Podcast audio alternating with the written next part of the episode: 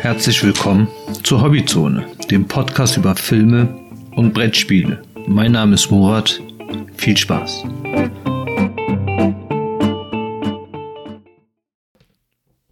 Morgen zusammen. Heute wird es im Filmsegment um südkoreanische Filme gehen. Eigentlich eher um die Filme von Bong Joon-ho in der Zusammenarbeit mit dem Schauspieler Song Kang-ho. Um die wird es im Filmsegment gehen. Und nachher, wenn ich über Filme spreche, wird es um Piepmatz gehen von Lookout Games und Robot Turtles von Hasbro. Und als Hauptspiel habe ich mir diesmal The Great Zimbabwe ausgesucht. Habe ich in diesem oder im letzten Jahr kennengelernt und ist boah, mittlerweile eines meiner Lieblingsspiele. Ja, ist echt ein super Teil. Und darüber will ich mit euch quatschen. Der Grund, warum ich mir südkoreanische Filme ausgesucht habe, ganz einfach. Ich liebe südkoreanische Filme. Nicht alle, klar, aber da gibt es einige super Filme. Da kann sich auch Hollywood äh, storymäßig eine Scheibe von denen abschneiden. Die haben vielleicht, war, vielleicht nicht so ein Budget wie, keine Ahnung, wie Hollywood-Movies, ja, mit 100 Millionen, 200 Millionen Dollar. Aber die machen, wie ich finde, das Beste daraus, was sie haben. Und noch, und noch mehr. Ja, die Stories sind super, die Filme sind oft super abgedreht. Die sehen echt toll aus. Äh, jeder Film hat einen stylischen Touch. Das finde ich einfach toll an südkoreanischen Filmen. Und äh, die haben halt teilweise extrem originelle Ideen, die sie in ihren Filmen dann zum Thema machen. Sowas finde ich im Mainstream-Kino kaum. Das haben die Südkoreaner auch mit dem Dänen teilweise gemeinsam. Ne? Die Dänen haben ja auch super Filme, habe ich auch letztes Mal einen vorgestellt, und zwar Der Rausch. Also Dänen haben auch ein paar Perlen. Wirklich, da denke ich mir, du brauchst nicht so viel Geld, um super Filme zu machen. Nein, die Story, die Idee macht's aus, ja, wenn man sich mit den Figuren identifizieren kann. Das macht für mich einen Film aus, wenn die Geschichte mich fesselt. Und wenn es auch Stück weit originell ist und schwa äh, Prise schwarzer Humor, finde ich gut, finde ich gut. Damit kann man mich immer catchen. So, also dann fangen wir mit äh, Bong Joon-ho, dem Starregisseur, an. Bong Joon-ho und der Schauspieler Song Kang-ho. Ne, die beiden haben drei, mindestens drei Filme miteinander gedreht und die beiden passen wirklich hervorragend zueinander.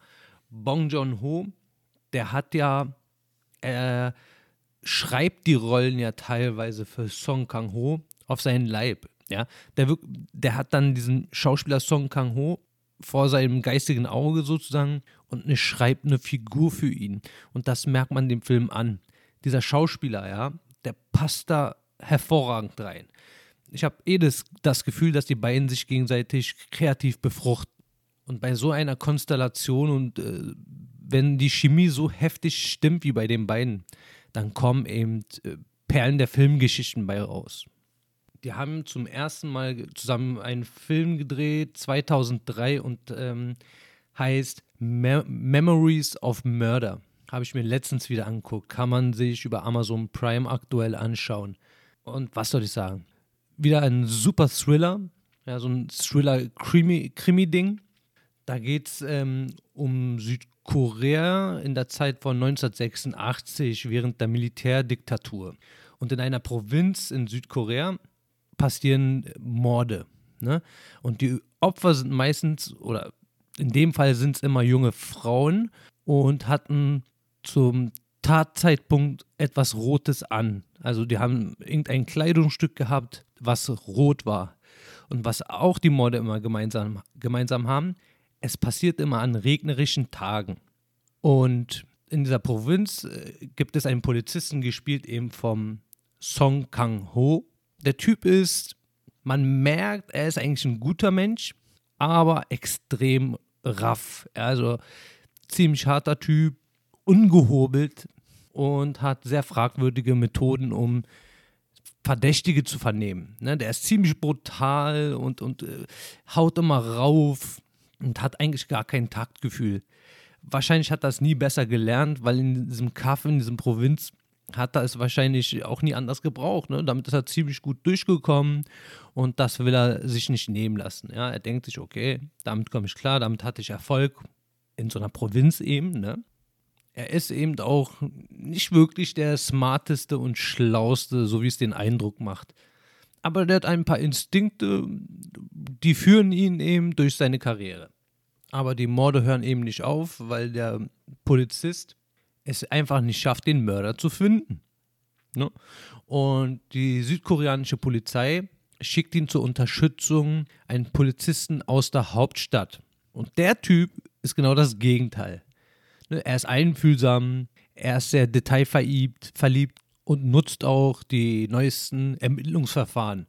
Ne? Er wendet diese modernen Ermittlungsverfahren an und ist eben ein Polizist aus einer Großstadt. Ne? Der hat eine ganz andere Ausbildung hinter sich, das merkt man, das sieht man zu jedem Zeitpunkt. Und die beiden treffen sich eben. Und da treffen sich nicht nur die beiden, sondern Welten treffen aufeinander. Beide wollen eben dasselbe, aber deren Weg auf, zum Ziel sind komplett verschieden.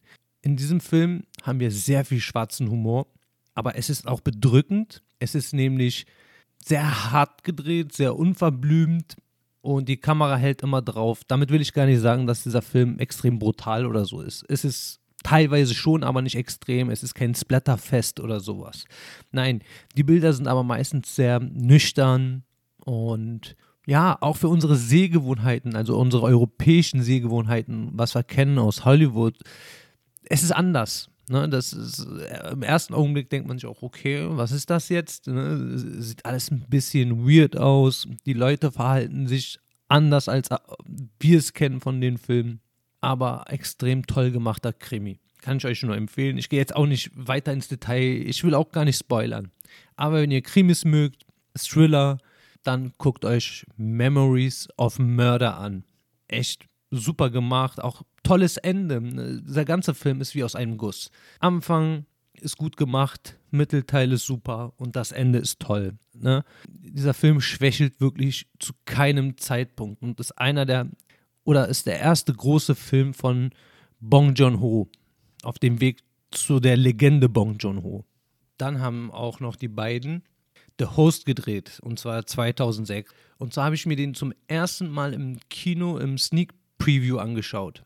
Ja, damals war es so, keine Ahnung, ob sowas noch existiert, aber damals war es so, man hat ähm, ein Ticket bezahlt, man wusste nicht, was für ein Film läuft, man hat sich überraschen lassen. Dafür konnte man einen Film meistens fast einen Monat vorher sehen wie alle anderen. Ne? Da, das war wie so ein, ja, wie eine vorgezogene Premiere. Und damals äh, lief dann eben The Host da dachte ich mir auch, oh Gott, was ist das denn jetzt für ein Film? Ja, erstmal so ein asiatischer Film. Damals kannte ich sowas nicht wirklich. Ich habe mir keinen asiatischen Film angeguckt. War eben alles sehr fremd. Ne? Die ganzen, wie gesagt, das ist, das war, ja, ich habe es unterschätzt. Ich dachte mir, ja, aus Südkorea, das ist ja nicht mal Japan. Ja, ja japanische Filme kannte ich schon. Und chinesische vor allem, ne, mit Jackie Chan, Bruce Lee, Seymour Hung und sowas, sowas kannte ich, liebte ich auch. Aber Südkorea hat mir gar, filmtechnisch gar nichts gesagt und ich wurde sowas von, von einem Besseren belehrt. Da fing nämlich mein Interesse an südkoreanischen Filmen an. Also um was geht's da? Da geht es um einen Militärstützpunkt, ein amerikanischer äh, Stützpunkt im Jahre 2000. Da wird eine Chemikalie in einen Fluss gekippt, ins, in den Han-Fluss. Ne? Durch die Anweisung der amerikanischen Militärs wird das Ganze gemacht und dadurch mutiert ein Tier in diesem Fluss. Ne? Und dann wird es zu einem Monster, was dann sozusagen sechs Jahre nach dem Zeitpunkt, wo es reingegossen wurde, zum Monster mutiert, greift Menschen an, kidnappt sie, nimmt sie mit in, ihr, in sein Nest, was er sich da aufgebaut hat in der Kanalisation. Ne? So in die Richtung geht das Ganze. Und da ist wieder der Regisseur eben Bong Joon-ho und sein Hauptdarsteller wieder Song Kang-ho was soll ich sagen, ich war super positiv überrascht. Es, es ist wieder die Bong Joon-ho-Formel in diesem Film, ne? was das so besonders macht. Und zwar schwarzer Humor, Horror-Monster-Film irgendwie ja? und ein Thriller. Ne? Bong Joon-ho ist ja bekannt für seine Genre-Mixes. Ne? Das machen seine Filme meistens aus das sind Genres, wo man denkt, okay, passt das jetzt zusammen? Aber Bong Joon-ho macht nicht nur, dass es passt, sondern es fühlt sich an, als ob es aus einem Guss wäre. Also man denkt sich gar nicht, was soll das jetzt? Ne, so, so, so einen Augenblick haben wir gar nicht. Es ist alles in der Welt, die er da kreiert, logisch. Es macht alles Sinn. Das war The Host. Und achso ja, und was die Filme auch immer gemeinsam haben, es ist kein plumper Film. Ne? Ähm, Im ersten Augenblick sieht es so ein bisschen danach aus, ein Monsterfilm oder Thrillerfilm oder Krimi. Nein, er kritisiert immer dabei was. Ne?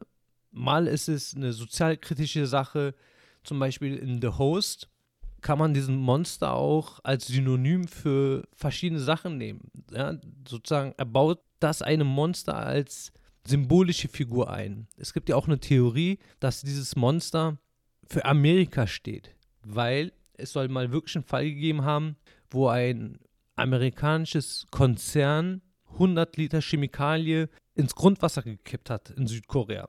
Ne? Und das soll das Ganze so ein bisschen symbolieren, dass sie da ein Monster geschaffen haben, als sie da einen Militärstützpunkt wirklich hatten.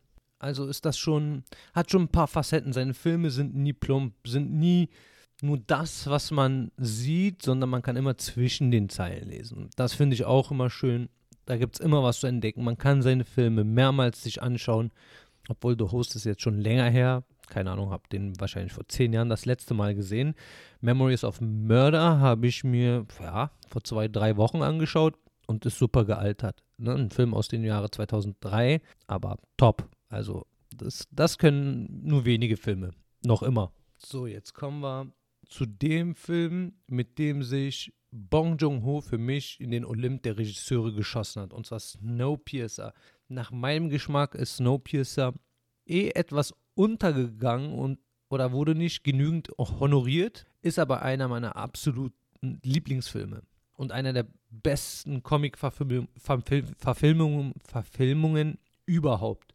Gott, was für ein Versprecher. Ja, wirklich top. Snowpiercer ist ein Film aus dem Jahre 2013 und ab 16 freigegeben. Und da spielen Schauspieler wie Chris Evans mit, John Hurt und die wunderbare Tilda Swinton. Und natürlich, wie kann es anders sein, Song Kang-ho, sein Lieblingsschauspieler, den er eigentlich immer mit äh, ins Boot holt, ne, wenn er Filme dreht. Und der Typ passt wieder wie Faust aufs Auge. Ja, der passt immer in seine Filme rein. Und das Ganze basiert eben, wie gesagt, auf einem Comic, was Schneekreuzer heißt und von Jacques Job, Jean-Marc Rochette und Benjamin Legrand ist. Ich kenne die Comics aber nicht. Ich habe mir die Comics nie angeschaut. Keine Ahnung, wie gut die Verfilmung ist oder die Adaption ist. Was ich weiß, ist, dass Snowpiercer ein hervorragender Film ist. Thematisch geht es äh, darum, dass 2014 die Welt vor dem Ende steht, die globale Erwärmung sozusagen droht alles auf Erden zu vernichten. Also beschließen 79 Länder, eine Chemikalie zu versprühen in die Erdatmosphäre, was CW7 heißt, um die globale Erwärmung zu stoppen. Aber was passiert? Die globale Erwärmung wird nicht nur gestoppt, nein, es bricht eine Eiszeit aus. Und alles Leben auf der Erde wird zerstört. Ne? Alle sterben, alles stirbt, bis auf tausend Menschen. Die leben in einem Zug, in einem riesigen Zug, der permanent um die Welt fährt. Das war aber nicht, oder das ist nicht mal das Besondere an dem Film, sondern das Heftige ist, dass eben diese tausend, knapp tausend Menschen auf engstem Raum zusammenleben, aber da herrscht eine diktatorische, ein, da herrscht ein diktatorisches System. Ne? Die Reichen und die Elite leben sozusagen im vorderen Teil des Zuges und die, und die ärmlicheren, also die zweite Klasse, die untere Klasse lebt im hinteren Teil des Zuges und die leben wirklich wie eingefärschte Tiere. Ne? wie so eine Massenhaltung. Zu essen gibt es eigentlich nur irgendwelche Proteinregeln, wo all das nötige Zeug zum Überleben irgendwie reingepresst wurde und das sieht schon ekelhaft aus, wenn man das Ganze sieht. Und die sehen auch alle heruntergekommen aus, sind krank und die haben wirklich nur das Nötigste zum, nicht mal zum Leben, einfach nur zum Überleben. Ne? Da sind die Voraussetzungen nur da oder die Voraussetzungen so, dass man einfach nur irgendwie überlebt zum Wohle der Reicheren, die im vorderen Teil des Zuges leben. Und was eben öfter mal vorkommt bei so einem System, ne, dass die aus der unteren Klasse versuchen, eine Revolution auszulösen. Ne? Die wollen die Maschine übernehmen, die wollen halt äh, Gleichberechtigung, dass alle gleich behandelt werden und die wollen auch einfach nur teilweise sehen, was da vorne abgeht. Die wissen es nicht. Ne? Keiner kommt überhaupt dahin. Was passiert ist, dass ab und zu mal Kinder entführt werden vom hinteren Teil zum vorderen Teil und keiner weiß, was machen sie mit den Kindern. Ne? Und eine Revolution gestartet von Chris Evans gewinnt wirklich an Macht. Die sind so nah dran, wie noch nie nach vorne zu kommen. Ne? Und es bricht eben ein Chaos aus, ein Kampf, ein Klassenkampf, ja, wortwörtlich. Und diese Revolution wird auch noch von irgendjemandem unterstützt, wo man nicht genau weiß, wer das ist. Ne? Der schickt immer Nachrichten per Kapseln. Er lässt irgendwie Kapseln in die, hintere, in die hinteren Abteils kommen, wo irgendwelche Nachrichten drinstehen. Keiner weiß, wer die schreit und wer denen da unsichtbar hilft. Weiß einfach keiner. Werde ich euch auch nicht verraten, solltet ihr euch selber anschauen. Und auch hier wieder, erstmal, erstmal haben wir so einen, so einen Actionfilm, so, so eine Dystopie, also ein Sci-Fi-Dystopie-Film. Aber da drin ste steckt so viel Sozialkritik, das ist heftig. Ja, die einen leben hinten wie Tiere, die anderen sind vorne, leben wie die Könige in Saus und Braus. Sogar in so einer Situation lassen sich die Reichen sozusagen nicht ihr Lifestyle nehmen. Und diese unterschiedlichen Bilder, das, das ist der Hammer. Ja, was wieder Bong Joon-ho da zaubert und, und diese Vielfältigkeit in seinen Filmen spiegelt sich auch hier wieder. Das sieht man sofort. Ne? Ist aber ist auch sein erster äh, aus oder was heißt ausländischer Film, ist sein erster nicht-koreanischer Film. Das ne, ist so eine Co-Produktion aus äh, Frankreich, äh, Tschechien und Amerika. Wenn ihr Dystopien mögt, schaut euch Snowpiercer an. Ist eine Perle. Ist echt eine Perle. Kommen wir aber jetzt zu meinem Lieblingsfilm von Bong Joon-ho und Song Kang-ho, Parasite aus dem Jahre 2019. Parasite habt ihr wahrscheinlich auch mitbekommen, hat ja vier Oscars abgesandt. Das ist ein südkoreanischer Film, astrein südkoreanischer Film. Hat vier Oscars abgesandt und alleine drei hat Bong Joon-ho mitgenommen. Na, einmal beste Regie, bestes Original-Drehbuch und bester Film. Und bester internationaler Film ist es auch geworden. Ist eh der erste nicht englischsprachige Oscar-Gewinner in der Kategorie bester Film. Und meiner Meinung nach absolut verdient. Eiskalt verdient.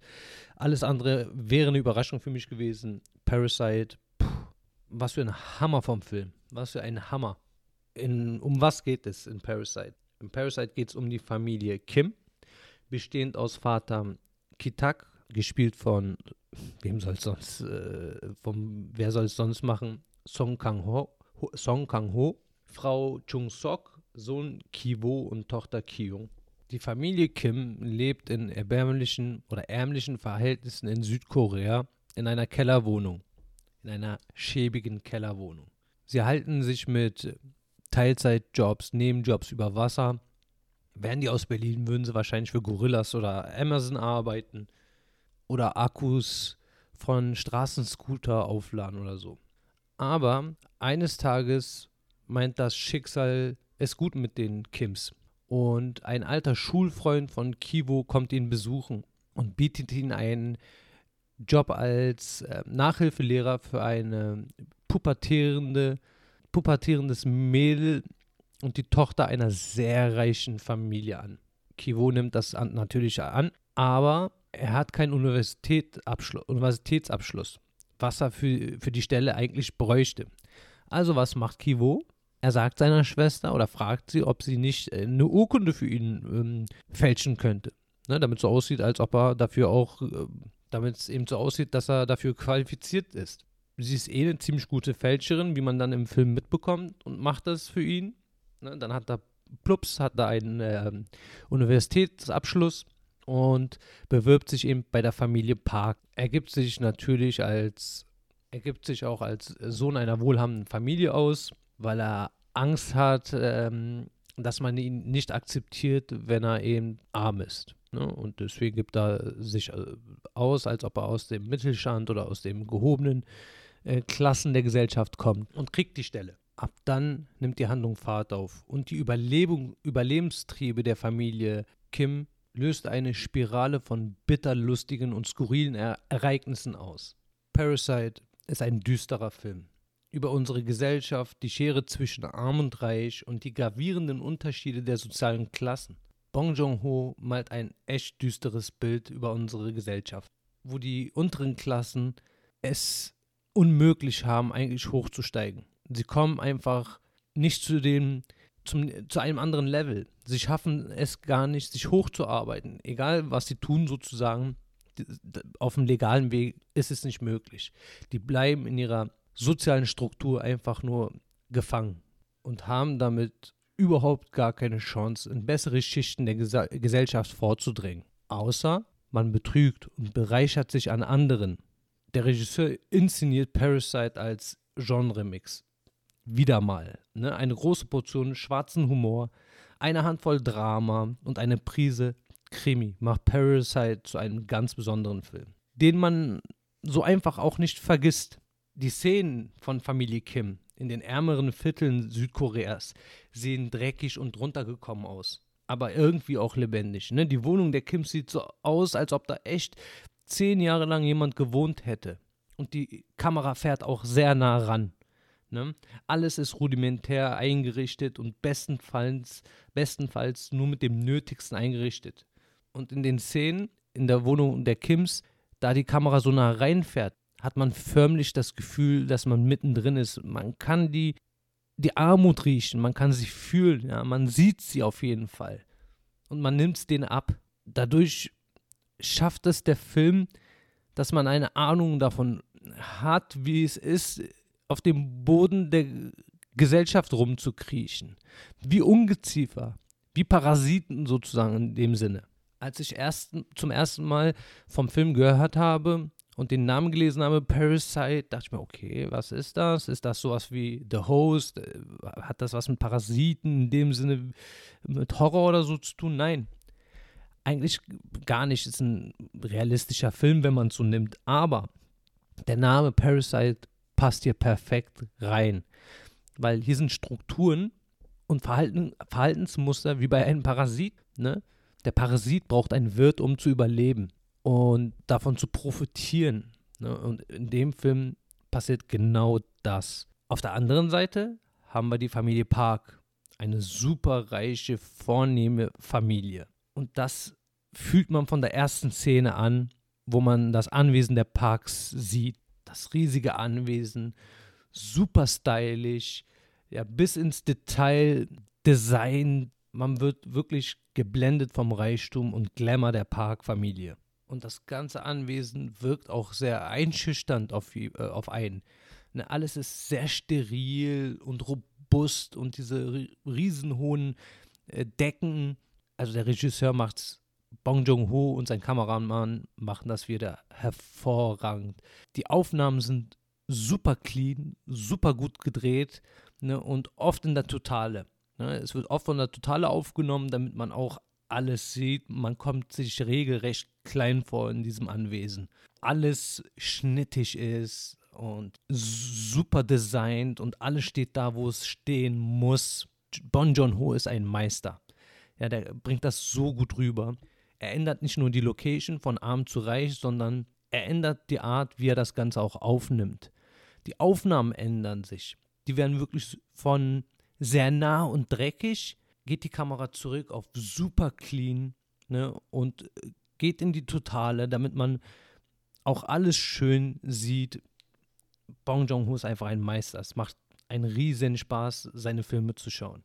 So, bin jetzt ein bisschen von der Handlung abgedriftet. Genau. Als der junge Kivo bei dieser Fam superreichen Familie ankommt, hat er sozusagen Blut geleckt. Und seine Familie auch. Also, was macht man dann? Ne, wenn man gut Geld verdienen kann über so eine Familie, dann versucht man auch seine anderen Familienmitglieder da mit reinzunehmen, damit die auch davon profitieren können. Und da so eine Familie nicht so viele Jobs hat, die man jemandem anbieten kann, weil was soll eine reiche Familie an Jobs zu vergeben haben? Private, private Arbeiten sozusagen. Ne? Die können einen Chauffeur haben, die können eine Hausfrau haben und eine Haushälterin. Genau. Aber die haben sie ja schon die haben schon eine Haushälterin, die haben einen Chauffeur ne? und die haben noch eine Nachhilfelehrerin für den kleinen Sohn, damit er künstlerisch äh, gefördert wird, weil die ein super Talent in ihm sehen. Ne? Klar, was auch sonst, weil die sind reich, die sind super erfolgreich, da muss ihr Sohn ja auch irgendein super Talent haben und, und irgendetwas super können. Ne? Und die denken sich, ja, er ist ein Künstler, also brauchen wir auch eine Kunstlehrerin. Und zufälligerweise kennt der junge Kivo eine Kunstlehrerin, und zwar seine Schwester.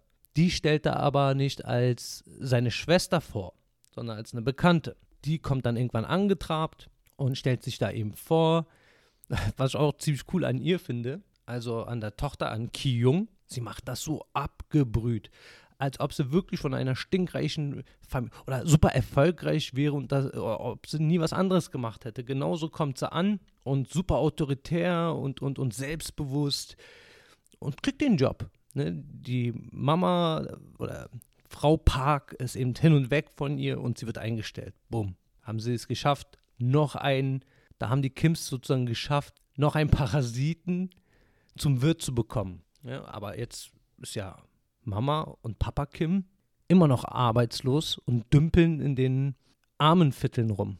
Und wie gesagt, die Parks haben ja schon alle Jobs vergeben, die sie sozusagen hätten. Ja, aber dann sorgt man eben dafür, dass eine Stelle frei wird. Und da kümmert sich wieder die Tochter Kyung darum. Ich will jetzt auch nicht spoilern, ich will auch nicht alles bis ins letzte Detail, äh, Detail erklären und erzählen. Das äh, will ich, dass ihr das selber entdeckt, weil das ist ja der Spaß an, der, an, an dem Film. Ne? Wenn man sieht, was da alles passiert, wie es passiert, wie es dazu kommt. Einfach super gemacht. Ja, auf jeden Fall sorgt die Tochter dafür, dass noch eine Stelle frei wird. Dass auch die Mama mit reinkommt und dass der Papa auch damit arbeitet. Natürlich kennen die sich offiziell nicht, ne? Aber Irgendwann ist die ganze Familie dort. Und es wird, aber danach wird es nicht weniger skurril. Im Gegenteil. Puh, was für ein Film. Im Gegenteil, es wird diese Spirale an Ereignissen, es nimmt nie ab. Ne? Es steigert sich immer. Und am Ende ist ein riesen Crescendo da, ne? wo alles seinen Höhepunkt hat und das müsst ihr euch anschauen. Wie gesagt, ich will euch jetzt nichts spoilern, nichts verderben, aber Parasite gehört mit zu den besten Filmen was ich so jemals gesehen habe. Aber auch hier macht wieder Bong Joon-ho das, was er am besten machen kann. Er malt Bilder in Form von Filmen. Wieder so extrem vielschichtig und ich habe das Gefühl, in Parasite hat er das nochmal perfektioniert. Hier läuft alles zusammen. Ne? Dieser Film ist wirklich ein Kunstwerk. Es ist kein Film mehr, es ist ein Kunstwerk. Die Bilder, die Musik, es ist alles wirklich perfekt und auf dem Punkt genau. Ich habe da gar nicht zu meckern gehabt oder musste mir sagen oder mir denken, was ist das denn jetzt? Nein, alles wie aus einem Guss. Typisch Bong Joon-ho, alles aus einem Guss. So viel Kritik an verschiedenen Dingen unserer Gesellschaft steckt damit drin. Einfach dieser Typ, dieser Bong Joon-ho, hat so ein Feeling für sowas. Ne? Der hat so eine Beobachtungsgabe, das ist unglaublich. So einen Regisseur gibt es nicht ein zweites oder nicht so oft, sagen wir es mal so. Ne? Es gibt ein Olymp an Regisseuren für mich, zum Beispiel Quentin Tarantino, Martin Scorsese. Und da gehört Bong Joon-ho auch mit rein. Wenn der Typ einen Film macht, ich schaue es mir an. Egal, was für ein Thema da ist, ich schaue mir seinen Film zu hundertprozentig an. Wurde noch nie enttäuscht. Alle Filme, die ich gesehen habe mit ihm oder von ihm, waren wirklich klasse, mindestens klasse Filme. Parasite ist sein Opus Magnus. Opus Magnum? Opus Magnus? Keine Ahnung, ihr wisst, was ich meine. Es ist ein, sein Meisterwerk. Und ich kann es euch nur empfehlen. Könnt ihr auch, glaube ich, über Amazon Prime schauen, sollte da noch äh, zu sehen sein. Also 10 von 10 Punkten. Easy. Na, da brauche ich gar nicht lange drüber nachzudenken. So, jetzt kommen wir zu den Brettspielen. Und zwar fangen wir mal an mit Piepmatz, einem Film. Ein Film, oh Gott. Ich bin noch bei Parasite hängen geblieben. Nee, ein Spiel von Ben Pinchback und Matt Riddle. Und Grafiken kommen von Clemens Franz und Mike Langmann oder Mike Langman. In Piepmatz spielen wir geschickt Vogelkarten aus der Hand aus, um Samen und Vögel an der Vogelfutterstelle zu sammeln. Vogelpaare bringen uns dann eben Punkte. Auf den Samen sind dann auch Punkte abgedruckt. Wenn wir die sammeln, kriegen wir die eben. Und die Vögel haben einen Wert von 1 bis 6 und haben auch noch verschiedene Arten. Also es gibt verschiedene Vogelarten, Vögelarten. Zum Beispiel, da gibt es den Buchfink, da gibt es den Grünfink, dann gibt es den äh, Goldammer. Ne? Es geht halt um wirklich kleinere Vögel und die haben wir dann auch in verschiedenen Farben. Ne? Also der Spatz hat eine Farbe, der Goldammer hat eine andere Farbe und die sammeln wir. Und zwar sammeln, wir können die sammeln, indem wir Karten an der Vogelfutterstelle ausspielen. Da sitzen dann immer zwei Vögel an der Futterstelle und der Rest wird dann hintereinander angereiht. Die warten dann sozusagen, bis sie dran sind, um da zu, äh, zu futtern. Und zwar, die Mechanik finde ich ganz clever dahinter eigentlich. Haben wir nämlich einen Sechser ähm, Spatz vorne an der Futterstelle. Können wir so viele Vögel hinter ihnen aufreihen, bis wir den Wert von 6 übersteigen. Ne? Also wir können einen Vierer äh, aufstellen oder einen Fliegervogel ausspielen hinter den Sechser und dann können wir noch, äh, wenn wir dran sind, den Dreier ausspielen. Das heißt, der Wert der wartenden Vögel ist höher als der an der Futterstelle, können wir den, der gerade futtert, nehmen und in unsere Auslage ähm, platzieren. Das bringt uns folgendes, wenn wir nämlich Vogelpaare haben, also zwei Vögel derselben Gattung und ähm, einmal männlich, einmal weiblich und auch vom selben Zahlenwert, bringt uns das fünf Punkte. Ja, das ist eine Art, wie wir Punkte sammeln. Wie gesagt, dann bringen uns auch noch die Samenpunkte, die wir da einsammeln. Dann haben wir noch einen, ähm, eine mögliche Punktlieferanten und zwar, wenn wir die Mehrheit einer Vogelfarbe haben. Also haben wir die blauen Vögel am, am meisten in unserer Auslage, wird unsere Auslage gewertet. Das heißt, haben wir vier grüne Vögel äh, und der andere hat nur drei grüne Vögel in seiner Auslage, kriegt er gar keine Punkte. Wir dürfen unsere Vögel aber werten. Das ist eigentlich das ganze Spiel. Dann gibt es auch noch ein paar Ärgerkarten unter den ähm, Futterkarten. Das heißt, wir decken Futterkarten nochmal auf, wenn eins äh, weggenommen wird. Dann kommt eine neue Samenkarte raus in die, in die, in die Mitte, um die wir spielen. Ne, dann kann es aber auch mal sein, dass dann Eichhörnchen mit drin ist. Und wer dann die Eichhörnchenkarte nimmt, weil er das nehmen muss, ähm, klaut er uns dann Samen aus unserer Auslage. Dann gibt es noch eine Krähe, die klaut uns dann einen Vogel oder verscheucht uns einen Vogel aus unserer Auslage. Und das ist auch wieder so ein ganz cooler Kniff und hat mir extrem gut gefallen. Auch die Illustrationen sehen wirklich schön aus. Die sind zwar von Clemens Franz, aber hätte ich jetzt nur das Spiel gesehen, hätte ich gewettet, dass die von Best Sobel sind. Ne? Das ist ja die Grafikerin von zum Beispiel von Wingspan, also Flügelschlag. Und diese Vögel gehen auch optisch in die Richtung. Sehen wirklich schön aus. Super cooles, kleines Kartenspiel. Passt in die Hosentasche, kann man mal mitnehmen. Dauert circa 20 Minuten, aber hat trotzdem gewisse Kniffe drin, die das Spiel nicht so seicht machen und nicht so, so belanglos machen. Also hat mir echt gut gefallen. Habe ich neu kennengelernt, habe ich mir letztens geholt, weil es einfach mal cool aussah und von Lookout ist. Ich gucke mir eh gerne die Spiele von Lookout an weil Lookout-Spiele, die machen schon coole Sachen. Ne? Gefällt mir echt gut, was die teilweise machen. Das war Piepmatz. So, und dann hat, hatte ich noch auf dem Tisch mit den Kiddies diesmal äh, Robot Turtles von Hasbro. Der Autor ist Dennis Shapiro und die Grafiken sind von keine Ahnung, weil steht nicht drauf. Ich weiß es einfach nicht ein Spieler äh, oder ein Spiel für zwei bis fünf Mitspieler, ist aber eigentlich ein Kinderprogrammierspiel. In Robot Turtles ist es so, dass wir ein Spielbrett haben, was komplett nackig ist und wir haben aber Hinderniskarten auf der Hand. Ne? Also wir haben es immer so gespielt, meine Kinder sind fünf und sieben, dass ich den so einen Parcours auf, Hindernisparcours aufgebaut habe, wie so ein Labyrinth ja, ne? und da hast du eben irgendwelche Mauerwerke, du hast Eisberge, die sie, äh, an denen sie vorbeikommen müssen. Die Eisberge können sie zerschmelzen lassen und dann rüberfahren mit den Roboter-Schildkröten. Das Thema ist ein bisschen eigenartig. Keine Ahnung, warum das Roboter-Schildkröten sind. Aber ja, ist eben so. Ne? Ziel des Spieles ist einfach, mit seiner Schildkröte an seinem Kristall anzukommen. Wie wird das gemacht? Jetzt kommt das Coole Die Kinder müssen sozusagen mit Richtungskarten, da gibt es eine Karte für links drehen, eine Karte für rechts drehen, gibt es eine Karte, die lässt seine ähm, Schildkröte geradeaus fahren.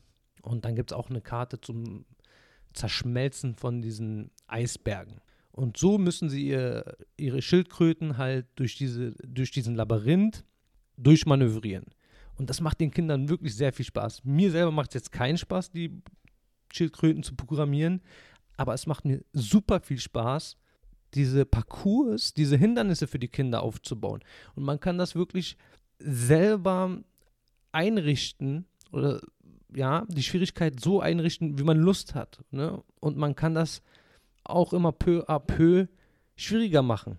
Und die Kinder haben auch riesen viel Spaß dabei, diese Karten zu programmieren, weil das macht man nicht eins nach dem anderen, sondern guckt sich das Ganze an und legt die Karten vor sich ab, zu einem Deck sozusagen. Das wird umgedreht und die Karten werden ausgespielt. Dann, dann nehme ich meistens dann deren Deck, spiele die Karten aus und fahre mit dieser Schildkröte die Routen ab, die sie programmiert haben. Ne? Und im besten Fall manövrieren sie sich durch, die, durch das ganze Labyrinth und landen dann an ihrem Kristall. Die Kinder haben einen Riesenspaß, weil das ist aufregend für sie. Das ist wirklich wie einen Computer zu programmieren oder so einen Roboter zu programmieren und zu sehen, und die können dann wirklich sehen, was habe ich denn eigentlich gemacht? Ja, funktioniert mein Plan? Habe ich äh, richtig programmiert? Und das ist echt aufregend für die. Ne? So, ich als Papa nehme dann, wie gesagt, die Karten und, und bewege diese Schildkröten für die, mache noch ein paar Geräusche. Und die haben einen riesen Spaß und es macht mir sehr viel Spaß. Für die kleineren nehme ich meistens etwas leichtere Routen und für die größere dann etwas schwierigere. Und ich muss sagen, es hat mich echt begeistert und ich glaube, das ist auch ganz gut für die Kinder. Ne? Die lernen zu programmieren. Ich glaube, das ist auch für diese räumliche Vorstellung für die äh, gar nicht so schlecht. Ne? Ich glaube, das trainiert da was bei denen. Also hat mir wirklich sehr viel Spaß gemacht. Ist ein Spiel aus dem Jahre 2013, also ist schon älter, kannte ich aber bisher überhaupt nicht. Hat auch eine BGG-Wertung von 6,0, was ich auch heftig finde, also heftig wenig finde. War eine Riesenüberraschung, kann ich euch nur empfehlen. Wer kleine Kinder hat und gerne dabei zusieht, was sie da machen und wie sie immer was dazulernen und immer besser werden, könnt ihr euch gönnen. Ja, also ich habe da nicht zu meckern es ist jetzt kein Spiel für die Ewigkeit. Ich habe es jetzt mit den 15, 20 Mal gespielt. Langsam nimmt der Spielspaß ab. Aber das waren wirklich gut investierte 30 Euro. Das Spiel sieht auch cool aus. Die Qualität stimmt. Und ja, kann ich euch empfehlen. Robot Turtles von Hasbro. Aber jetzt kommen wir zu einem Spiel, wo Papa jede Menge Spaß hat. Und zwar The Great Zimbabwe. Oh Mann, was für ein Spiel. Einfach, sagen wir es mal so, ich habe das Spiel jetzt um die zehnmal gespielt. Es gehört oder kommt locker in meine Top 3 Spiele aller Zeiten. Also Splotter Spellen hat wieder hier was rausgehauen. Boah, unglaublich. Ich hatte ja mal eine Liste mit ähm, eleganten Spielen gemacht. War Folge 1 oder 2, keine Ahnung. Auch egal. Da hatte ich aber The Great Zimbabwe noch nicht. Oder ich hatte es noch nicht gespielt. Ich kann nur sagen, schade. Weil The Great Zimbabwe ist aktuell das komplexeste, eleganteste Spiel, was ich jemals gespielt habe. Es ist echt gut. Gut ist untertrieben. Es ist super. Aber bevor wir zum eigentlichen Spiel kommen, würde ich euch ein paar, gerne ein paar Informationen über Simbabwe selbst weitergeben. Und zwar ist Simbabwe oder liegt Simbabwe im südlichen Afrika, hat ungefähr 14,9 Millionen Einwohner und das Land ist so groß wie Belgien und Deutschland zusammen. Simbabwe hat aktuell 16 Amtssprachen. Zu denen gehören Chewa, Chibanwe, Englisch, Kalanga, Khoisan, Nambia, Ndau, Notendebele, Shangani, Shona, Sot, Tonga, Zwana, Wenda, Xhosa und die Gebärdensprache. Nicht schlecht, würde ich sagen. In, oder Zimbabwe bedeutet wohl übersetzt Steinhäuser. In Great, äh, The Great Zimbabwe spielen wir verschiedene Stämme. Ne? Wir suchen uns einen Stamm aus und diese Stämme, die wir uns aussuchen können, basieren auf auch wahre Stämme, die es gibt oder gab. Das sind zum Beispiel Stämme wie die Zulu, die Mutaba oder das Mutaba-Reich, Lotzi, Ne? Das sind äh, drei Stämme von den fünf, die wir spielen können. Oder mit denen wir spielen können. Zulu war mir auch am bekanntesten von den Stämmen. Man kennt zum Beispiel, oder man kann den äh, König der damaligen Zulus kennen, und zwar Shaka Zulu, was auch interessant, äh, interessant ist. Die Zulus sind wohl aktuell die größte Ethnie in Südafrika und haben ungefähr 11 Millionen, ähm, nee, nicht Bewohner, aber Angehörige. Und die Lotzi zum Beispiel, die leben mittlerweile in Sambia, in Angola und in Namibia. So, aber jetzt können wir auch zum Spiel kommen. The Great Zimbabwe ist ein Spiel aus dem Hause Splotterspellen aus dem Jahre 2012. Die Autoren sind die hauseigenen Autoren und zwar Jeroen Dumen und Joris Wirsinga. Thematisch geht es darum, dass wir im Spiel versuchen, beeindruckende Monumente für unsere äh, oder für unsere Gottheit äh, unserer Wahl zu bauen.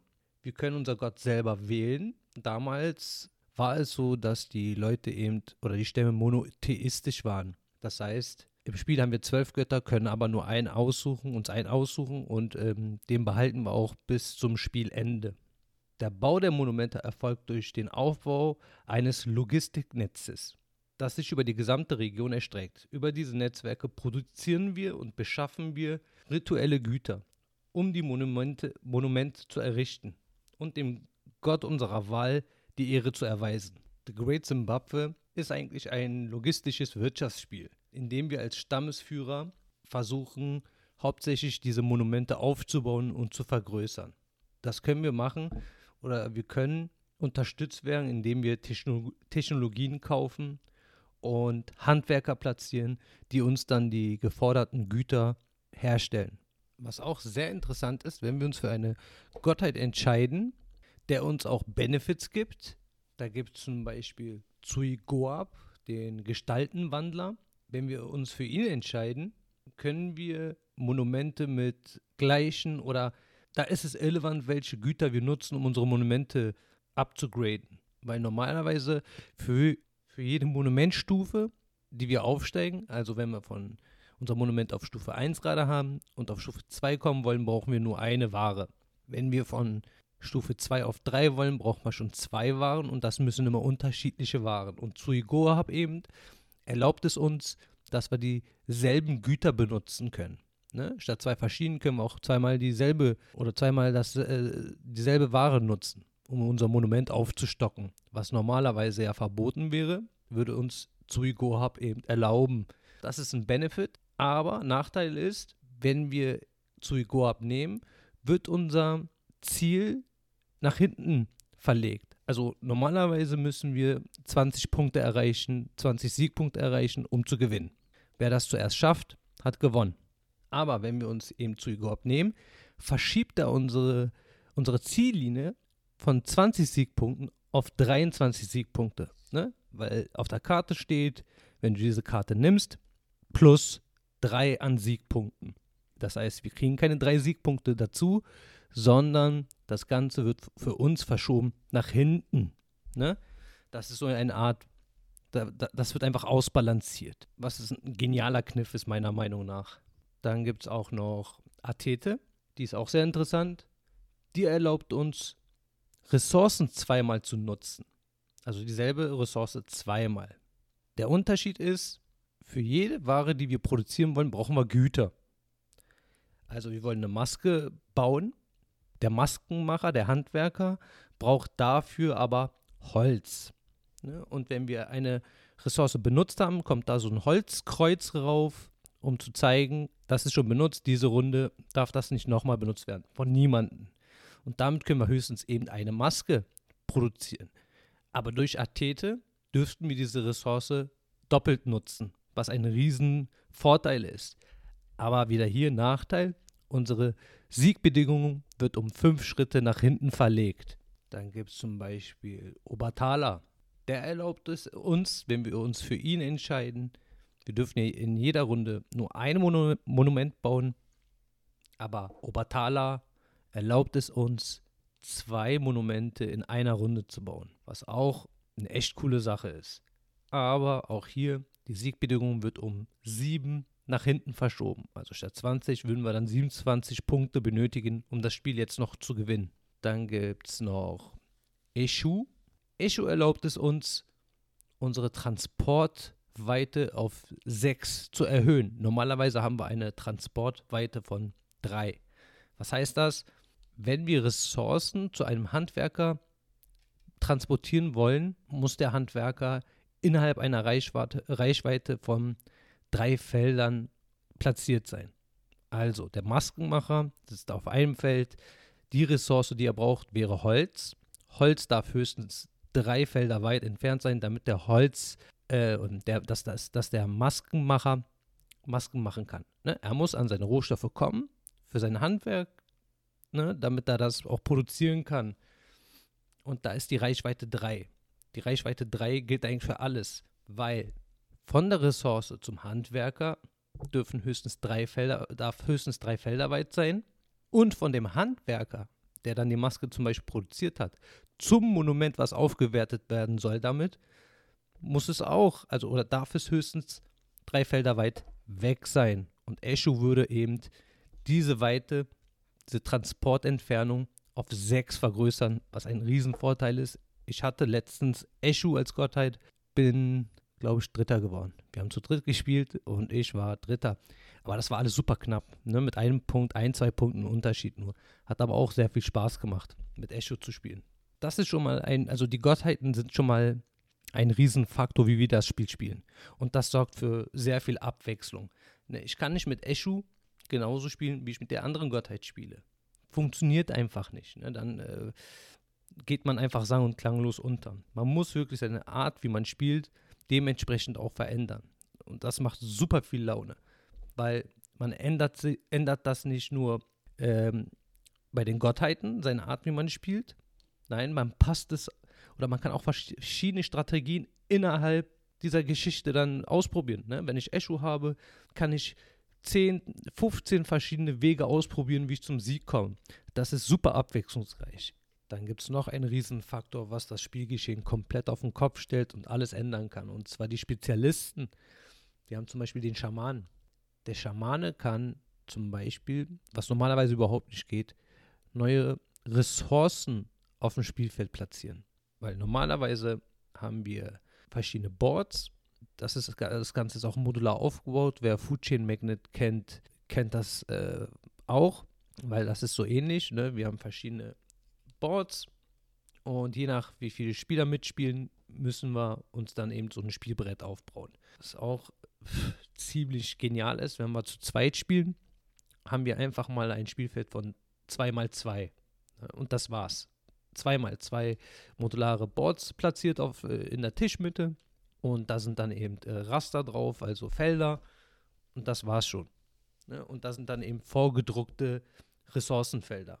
Ne, die können auch immer anders ausliegen, weil wir das jedes Mal anders zusammenstellen und äh, sobald man die Boards rotiert, sitzt auch alles irgendwo anders sozusagen und das ganze Spielgeschehen ändert sich komplett.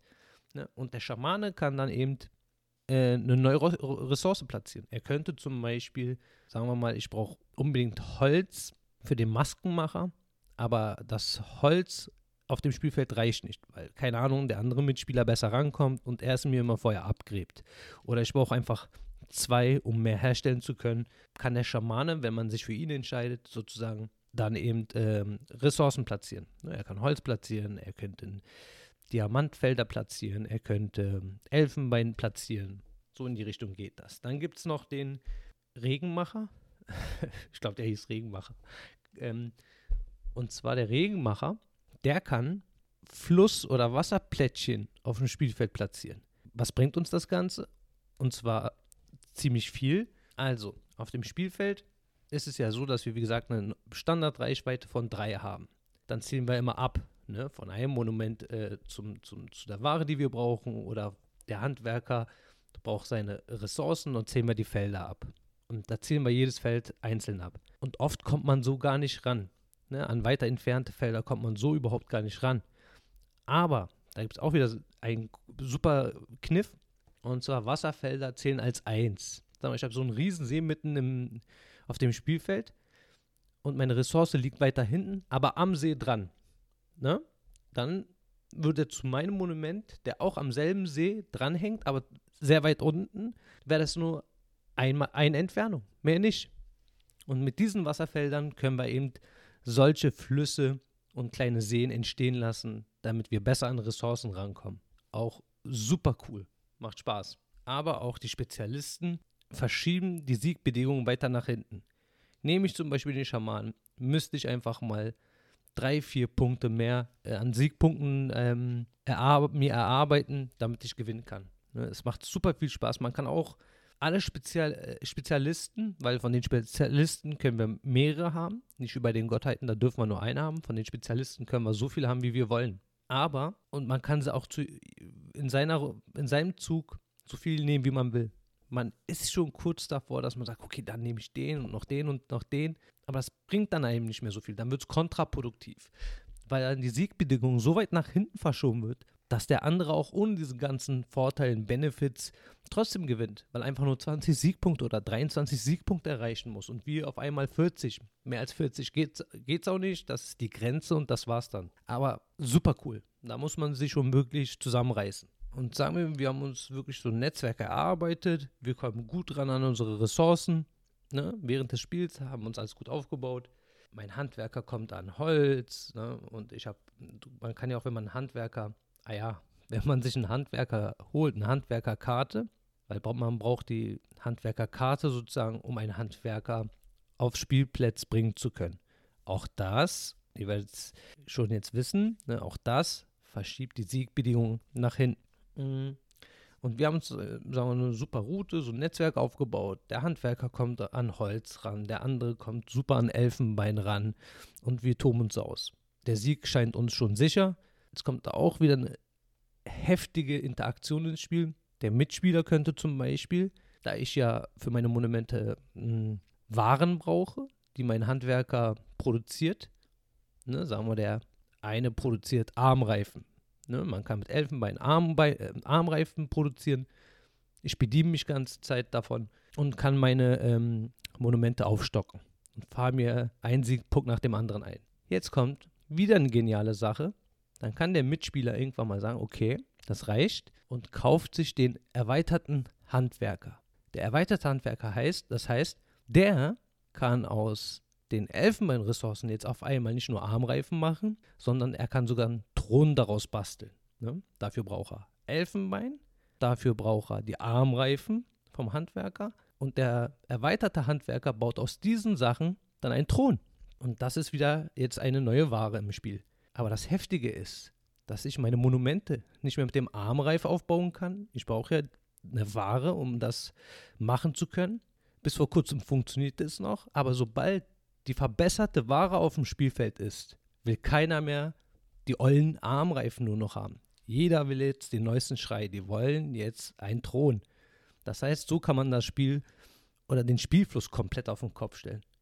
Ne, meine, mein Netzwerk, was ich mir da aufgebaut habe, wurde vom Mitspieler komplett auseinandergenommen. Ja? Der produziert jetzt einen Thron. Jetzt will jeder nur noch die, so einen Thron haben für sein Monument, weil Sonst verärgert er seine Gottheit oder keine Ahnung was. Ja, äh, der will unbedingt den neuesten Schrei. Und das kann man auch eben mit den lilanen Waren machen. Lilare Waren heißt Masken zum Beispiel. Ne, da hat jemand seine Ecke da, wo er sich austobt, wo er die Masken produziert, seine Monumente damit aufstockt. Und dann komme ich, hole einen verbesserten Handwerker, der baut jetzt größere Masken, schönere, pompösere Masken. Jetzt will jeder nur noch meine Masken haben. Und Handwerker die wir auslegen auf dem Spielfeld. Da kommt ein äh, Marker von uns drauf, damit man auch sieht, wer die gebaut hat und wir können auch die Preise festsetzen. Ja, man kann zwischen 1 und 3 Kühen dafür verlangen. Ah ja, und die Ware in dem Spiel ist nicht Geld, was ich auch super cool, sympathisch finde. Es ist Vieh, es sind Kühe, ne? Es sind so silberne und goldene Kühe. Und das ist auch die einzige Währung im Spiel. Und ähm, wir können alle Waren nutzen. Nicht nur ich kann meine eigenen Handwerker benutzen, nein, auch die Mitspieler können das machen, müssen mir halt aber dafür das Geld bezahlen. Ne, da kommt das Geld, was sie ausgeben dafür, auf meine Karte. Das Ding ist, wenn jeder das benutzen kann, wie macht man denn das? Ne, weil man kann meistens ein Handwerker nur einmal pro Runde nutzen, weil dann sind die Ressourcen aufgebraucht. Jetzt kommt eine super coole Auktionsgeschichte mit ins Spiel, was auch schon wieder mal so eine Schicht obendrauf auf das Ganze ist. Es ist nicht so, dass der Startspieler Marker einfach im Uhrzeigersinn die ganze Zeit zwischen uns herreißt. Nein, wir auktionieren am Anfang jeder Runde, wer Startspieler ist. Dann haben wir unsere Stammesplättchen ähm, in der Mitte. Dann fängt der eine an, sagt hier, ich setze ein Vieh rauf und legt es auf sein Stammesplättchen. Dann sagt der nächste, okay, ich gehe mit, lege zwei, Plätsch, äh, zwei Vieh rauf. Ne, dann fängt er an, auf das nächste Plättchen eine, Kuh, äh, eine Kuh raufzulegen und dann auf das nächste Plättchen eine Kuh. Und das geht immer so weiter. Und dann sammeln sich die Vieh, äh, Kühe auf dem Plättchen, bis einer gewonnen hat, die Auktion, ne, und die anderen gepasst haben. Der die, der die Auktion gewonnen hat, ist Erster, gewonnen hat, ist Erster. Und jeder nimmt noch die Kühe runter, die sich auf dem Plättchen angesammelt haben. Und so haben wir nochmal ein nettes Einkommen. Und das ist auch wieder so ein taktischer Kniff und der super wichtig ist. Wir können das nicht außer Acht lassen. Das macht das Spiel, oh, das macht das Spiel so rund, so toll. Das kenne ich so elegant von kein an, keinem anderen Spiel. Wir haben wirklich super wenig Material hier.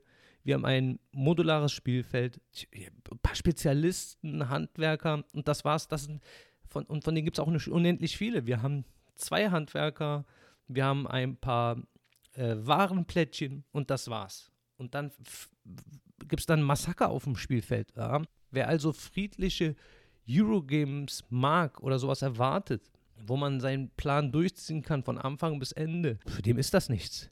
Nein, das ist äh, super interaktiv, das ist, was auch fesselnd ist, wir können zu keinem Zeitpunkt außer Acht lassen, was der Mitspieler macht. Weil jeder Griff, jede Spielentscheidung ändert alles. Wir müssen taktieren. Hier ist so viel Strategie drin, so viel Taktik mit drin. Und diese Spirale der Spannung lässt nie nach. Weil wir müssen wirklich schauen, was macht er? Was macht sie? Ja? Wie spielen die? Was kann ich machen? Wie kann ich reagieren? Wie kann ich das Spielgeschehen ändern? Ich liebe ja auch Spiele wie Blood Rage und sowas alles, ja. Aber The Great Zimbabwe sieht erstmal aus wie ein abstraktes Spiel teilweise. Weil die Monumente sind einfach nur Holzplättchen oder Holzscheiben. Und dann hat man noch so ein paar ovale Holzscheiben, damit markiert man seine Gebäude und das war's. Und ich habe das Spiel jetzt 10, 15 Mal gespielt, teilweise zwei, dreimal hintereinander, weil das geht super schnell. Ne? Dauert maximal 90 Minuten zu dritt. Zu zweit geht es noch schneller. Und es gibt Stimmen in der Spielszene, die sagen, ja, es ist kein gutes Zweierspiel. Nee, ich, ich, muss widersprechen. Es ist ein super Zweierspiel. Es ist nicht perfekt zu zweit. Es macht schon Spaß, wenn da jetzt drei, vier Leute mitmachen. Aber bei zwei Leuten tut es keinen Abbruch. Auch die Auktionsgeschichte macht zu zweit Spaß. Die wird noch taktischer und, und, und ist extrem wichtig, also auch ein tolles Zweierspiel. Wer wirklich ein super komplexes Spiel möchte, was schnell zu spielen geht, schnell aufzubauen ist, schnell wieder abzuräumen ist, The Great Zimbabwe. 10 von 10 Punkten. Definitiv. Ich muss sagen, äh, diese Splotter Spellen Spiele, sei es Foot Chain Magnet, The Great Zimbabwe, heftig, heftig gut. Ja, und es sind leider sehr teuer. Ähm, und die werden selten produziert oder verlegt. Mm, The Great Zimbabwe gibt es gerade einen neuen Print-Run. Das machen die ja wohl alle fünf, sechs Jahre mit ihren Spielen. Was schade ist, aber was, was das Ganze auch wieder besonders macht. Mm, ich will unbedingt Roads and Boats von denen ausprobieren. Ich will Antiquity ausprobieren. Bass werde ich mir wahrscheinlich sogar besorgen jetzt bald, weil ich habe mir ein paar Videos angeguckt. Da ist auch wieder diese heftige Interaktion. Das ist so cool. Das sieht schon, also ich weiß, da werde ich Spaß haben. Im Sommer diesen Jahres soll ja auch ihr neuestes Spiel jetzt rauskommen und zwar Horseless Carriage. Da geht es um Bauen von Autos, so viel ich mitbekommen habe und wie wir die Autos, glaube ich, auch verkaufen können. Ne? Und das, äh, oder es handelt in den Zeiten, wo die Autos zum ersten Mal überhaupt gebaut wurden und nicht serienmäßig. Na, da wusste man nicht noch, soll der Lenker nach links, soll der Lenker nach rechts, sollen wir mit der Hand bremsen können. Also die hatten damals noch keine Ahnung, wie sowas funktionieren soll. Die haben halt einen Verbrennungsmotor gehabt, was irgendwelche Räder antreiben konnte und das war's. Und darum geht es bei Horseless Carriage. was mich auch wieder unglaublich hookt, allein weil Splotter Spellin davor steht. Was aber so ein kleiner Abturner ist, dass das Spiel nur für drei bis fünf Personen ist. Na, was ich immer schade finde, aber trotzdem. Das werde ich, keine Ahnung, ob ich das vorbestellen werde. Ist wieder heftig, ne? 100 Flocken. Ähm, ja, mal schauen, mal schauen. Aber ich werde es mir definitiv angucken. So, will ich noch was über The Great Zimbabwe erzählen? Ja, glaube kaum noch was. Ah ja, und optisch gefällt mir das Ganze auch sehr gut. Sieht sehr clean aus. Ähm, sehr strukturiert, sehr übersichtlich. Auch das Cover sieht cool aus.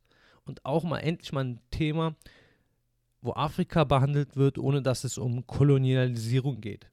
Ne? Weil sonst haben wir ja sowas wie Mombasa und, und so in die Richtung halt. Und The Great Zimbabwe macht es halt ganz anders. Im Gegenteil, wir spielen da die ganzen Stämme. Sau cool. Sau cool, muss ich sagen. Also 10 von 10 Punkten. Ist in meiner Top 3 aller Zeiten. Ich liebe es. Ne? Ah ja, und letztes hat ein Kumpel zum Beispiel eine ganz andere Strategie gefahren. Der hat dann eben ganz viele Monumente über das Spiel, Spielfeld verteilt und äh, lag kurz vorm Ende ganz weit hinten. Dachte mir, okay, der schafft nichts mehr. Und er hat innerhalb von zwei Runden fast alle von uns überholt. Ne, das war äh, wirklich ein super Eskalationsding. Das ist komplett eskaliert zum Ende. Und da hat man auch wieder gesehen, das Spiel bietet so viel an und umso öfter man spielt, umso mehr Facetten vom Spiel kann man entdecken. Und äh, was kann man denn noch von einem Spiel er erwarten? Ja, war super gut, muss ich sagen. So, Nachbarn, dann war es das für heute. Hm, ich würde mich über Feedback freuen. Ich werde auch in den Shownotes wahrscheinlich ein paar Kontaktinformationen von mir da lassen. Also gerne Feedback, damit ich äh, weiß, in welche Richtung das gehen kann, ob das überhaupt so ankommt, ob das überhaupt äh, Spaß macht, so wie ich, wie ich es mache. Ich habe Spaß und habe immer mehr Spaß. Ich finde, es wird auch immer besser, auch mit dem Sprechen ganz alleine. Am Anfang war es ein bisschen eigenartig, aber mittlerweile geht's. Ja, passt auf euch auf. Macht's gut, Nachbarn. Bis dahin.